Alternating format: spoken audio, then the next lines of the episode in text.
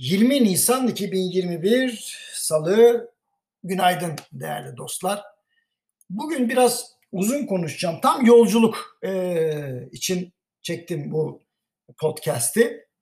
Şimdi biliyorsunuz ben 69 doğumluyum, 51 yaşındayım ve geriye dönüp baktığımda yani hayalini gördüğüm ya inşallah olmaz dediğim ne varsa aslında birer birer olmaya başladı. E, yarım aslı geriye bıraktım, e, geride bıraktım. Kimine göre yaşlıyım, kimine göre gencim. Ama bildiğim bir tek şey var. Küçüklüğümden beri ben bilim kurgu kitabı okurum. Ve bu bilim kurgu kitaplarını okurken de bana gelen e, en ilginç detay neydi biliyor musunuz? Böyle tuhaf sanat eserleri tarif edilirdi kitaplarda. Böyle hologram ondan sonra veya müzik ve ifade sanatının e, artık işte e, nasıl tahayyül ediyorsa o yazarlar böyle geniş hayal güçleriyle müzik ve ifade sanatının her türlüsünü anlatırlardı. Aklımı bayağı zorlardı. Ancak bu kitaplarda dikkatimi bir şey de çekerdi. Biliyorsunuz Orta Çağ ve Rönesans'ta da sanatı ya hükümdarlar ya devletler ya da parası olan varlıklı insanlar desteklerdi. Şimdi bilim kurgu kitaplarına baktığım zaman binlerce yıl sonra aynı şeyin devam edeceğini falan müjdeliyorlar. Bana göre müjde değil. Hiç hoşuma gitmiyor bu. Bana göre sanat bir isyandır e, otoritelerin finanse etmesi doğru değildir ve hala da böyle düşünüyorum. Şimdi 1970 ve 80'lerde okudum tabii bu kitapları. 90'larda da okuduğum var ama küçükken okuduğum için çok etkileniyordum. Sanat eserlerine yatırım yapmak o 1970 ve 80'lerde öyle fazla revaçta bir uygulama değildi. Entelektüel hayat tarzının işte parayla, varlıkla ilişkilendirilmiş bir yansımasıydı. Ee, sanat eserleri için bugün konuştuğumuz meblaları falan kimse konuşmuyordu. Bir avuç şanslı kişi vardı. Onların hegemonyasında bu sanat piyasası ilerlerdi. Ancak 70 ve 80'lerden sonra ne keşfedildi? Pozitif reel faiz yani finansal serbestlik. Hal böyle olunca tasarruf, kredi, yatırım üçlemesinde bir paradigma değişikliği oldu. İkinci Dünya Savaşı'nda astronomik borçlanma içine, içine girmiş olan ülkeler vardı. Bunlar savaştan sonra kendilerini düzelttiler ama baktık ki 70 ve 80 senelerindeki pozitif reel faiz furyasıyla beraber hem devletler hem de firmalar yavaş yavaş borçlanma yarışına giriştiler. 2000 yıllarda ise 2000'li yıllarda daha değişik bir şey oldu. Faizden neredeyse sıfıra yaklaştı. Haliyle kaynak bulmanın maliyeti de düştü. O zaman ne yaptık? Hani paraları acaba nereye harcayacağız diye herkes düşünürken seçkin sanat eserlerini ve popüler sanata ait olan e, her unsuru satın almak için ciddi bir yarış başladı. Önce Japonlar girdi buna. Hatta bunun üzerine kitaplar falan yazıldı. Ardından Ruslar geldi, Araplar geldi biliyorsunuz. Ondan sonra Abu Dhabi'de inanılmaz büyük bir müze yapıldı falan. Louvre Müzesi'nin ondan sonra bir benzeri. E, nihayetinde e, Çinliler geldi ve batıdan intikam alırcasına sanat ve tasarım piyasasında at koşturmaya başladılar. Şimdi yazının başında belirttiğim yani otorite tarafından finanse edilen sanat yerine parası olanın satın aldığı sanat yaklaşımı e, epeyce revaçta oldu. Dergileri bile kapak oldu. Hayır mı şer mi bilemem.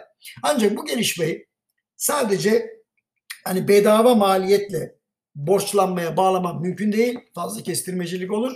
Yani merkez bankalarının karşılıksız ve hesapsız şekilde para basmaları sonucunda ulusal paraların değiş tokuş değeri olarak sorguları hale gelmesi, hisse senedi, altın, bono tahvil haricinde çok hızlı değer kazanan aktif arayışına girilmesi de bu kampanyada etkili oldu. İnsanlar sanat eserlerine paralarını harcarken aslında doğru bir iş yaptılar. Çünkü sanat eserlerinin para ile karşılaştırıldığında önemli bir avantajı var. Nedir? Sınırlı sayıda üretilmiş olmaları. Aslına bakılırsa binlerce yıldır sahip olduklarımızın değerini belirleyen unsurlardan biri de kıtlık değil mi? Yani sınırlı sayıda bir varoluş, sınırsız ve hesapsız şekilde basılan kağıt paradan elbette daha ilgi çekici. Parayı sanata çevirmek de bence aklı başında bir iş oldu. İlginçtir. Bugün en çok tartışılan kripto paraların da aynı prensiple sınırlı sayıda üretilmiş olmaları da sürekli değer kazanmaları sonucunu yarattı. Ancak bir sanat eserinin kripto paradan da büyük avantajı var. Onlar gibi sert dalgalanmalara maruz kalmıyorlar. Tabii bu süreçte bir yandan binlerce yılın en ciddi tartışması olan gerçek değer peşinde koşarken diğer taraftan da sahip olduklarımızın taklit değil de gerçek olup olmadığı üzerine paranoyanın da devam ettiğini söylemek lazım. Hadi burada müjdeyi vereyim. Sanat eserlerindeki sahihlik yani gerçeklik sorunu sanata dijital teknolojilerin ve en önemlisi blok zincir mekanizmasının da dahil olmasıyla ortadan kalkacak gibi gözüküyor. Çünkü elimizdeki herhangi bir dokümanın ya da varlığın ki sanat eseri de buna dahil otantik olup olmadığını anında ve doğrudan ispat edilebilecek bir sistem pek yakında kapımızı çalacak. Bu durumda sanat eserlerinin ya da tasarımların e, kripto paralar cinsinden bile belirlendiği, giderek dijitalleşen sanatın da sanal müzayeda yoluyla daha büyük bir ekonomi, ekonomik büyüklüğe kavuşacağını öngörmek herhalde fazlalık olmaz. Bugün sporcuların kripto parayla kontrat yapmaya başlamaları gibi dijital dünyada üretim ve tasarım yapan sanatçıların kripto para üzerinden sözleşme yaparak çalışmalarını değerleme imkanını bulacaklarını söylemem de fazlalık olmaz. Aslında en önemli sorunumuz bir tasarımın, bir sanat eserinin, hatta bir emeğin gerçek değerinin tespitinde yapılan hatalar ya da ön yargılı yaklaşımlar olduğuna göre blok zincir ve kripto paranın işin içine girmesiyle bu sorunlara çözüm bulabilme imkanı yaratabileceğiz diyebilirim. Merkez Bankası'nın geçen hafta verdiği karara rağmen ben inatla bunu savunuyorum.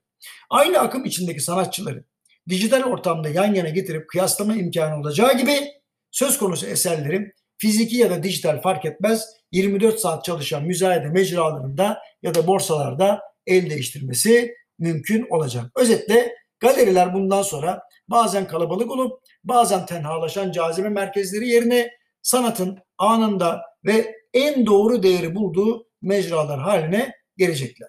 Sonuç olarak galerilerin yavaş yavaş müzayede salonlarının fonksiyonlarını gerçekleştiren arz ve talebin buluştuğu fiziki ya da dijital mekanlara dönüşeceği söylenebilir. Ha elbette müzayede salonları bugüne kadar ciddi bir fonksiyon icra ettiler ancak pandemi döneminde sanal mezatlar Instagram ve Zoom üzerinden de çok etkili oldu. Büyük metrekarelere sahip salonlar ya da binalara ihtiyaç olmadan sanatseverleri, sanatçıların ya da tasarımcıların eserleriyle buluşturmak mümkün oldu diyebilirim. Dolayısıyla burada galeriler ile mezat işlevinin pek yakında üst üste örtüştüğü yeni bir modelin ortaya çıkması an meselesi. Her yaptığımız işe dijitalliği ve son teknolojiyi katarak değer yarattığımıza göre sanatın ve sanat ekonomisinin bu süreçten bağımsız ilerlemesi pek mümkün gözükmüyor. Sayısız müzayede evinin ve sayısız galerinin hatta atölyenin çok büyük bir değişime uğrayacağını söylemek yine falcılık değil. Modern sanat ekonomisinin %90'ının yaşandığı Amerika Birleşik Devletleri, İngiltere ve Çin'den ilk değişimin geleceğini görebiliyorum. Ha, bu arada Türkiye de fena değil. 400 milyon dolar civarında bir Türkiye sanat pazarı var.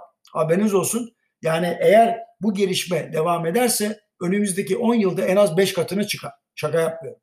Ha diğer taraftan dijitalliğin yükselmesiyle beraber ulaşılabilir sanat yani her cebe ve bütçeye uygun sanatta da hızlı bir gelişme var Türkiye'de. Yani bir avuç kişinin içinde olduğu bir sanat ile kitlelerin buluştuğu sanata geçiş yapmak elbette kendini bu konuda ayrıcalıklı hissedenleri ürpertiyor. Ben ise bu gelişmeyi büyük bir keyifle izliyorum. Efendim hepinize saygılar. Bugün biraz uzun oldu ama en azından biraz dolarda, euroydu, faizdi bundan başka konulardan bahsetmekte keyif veriyor.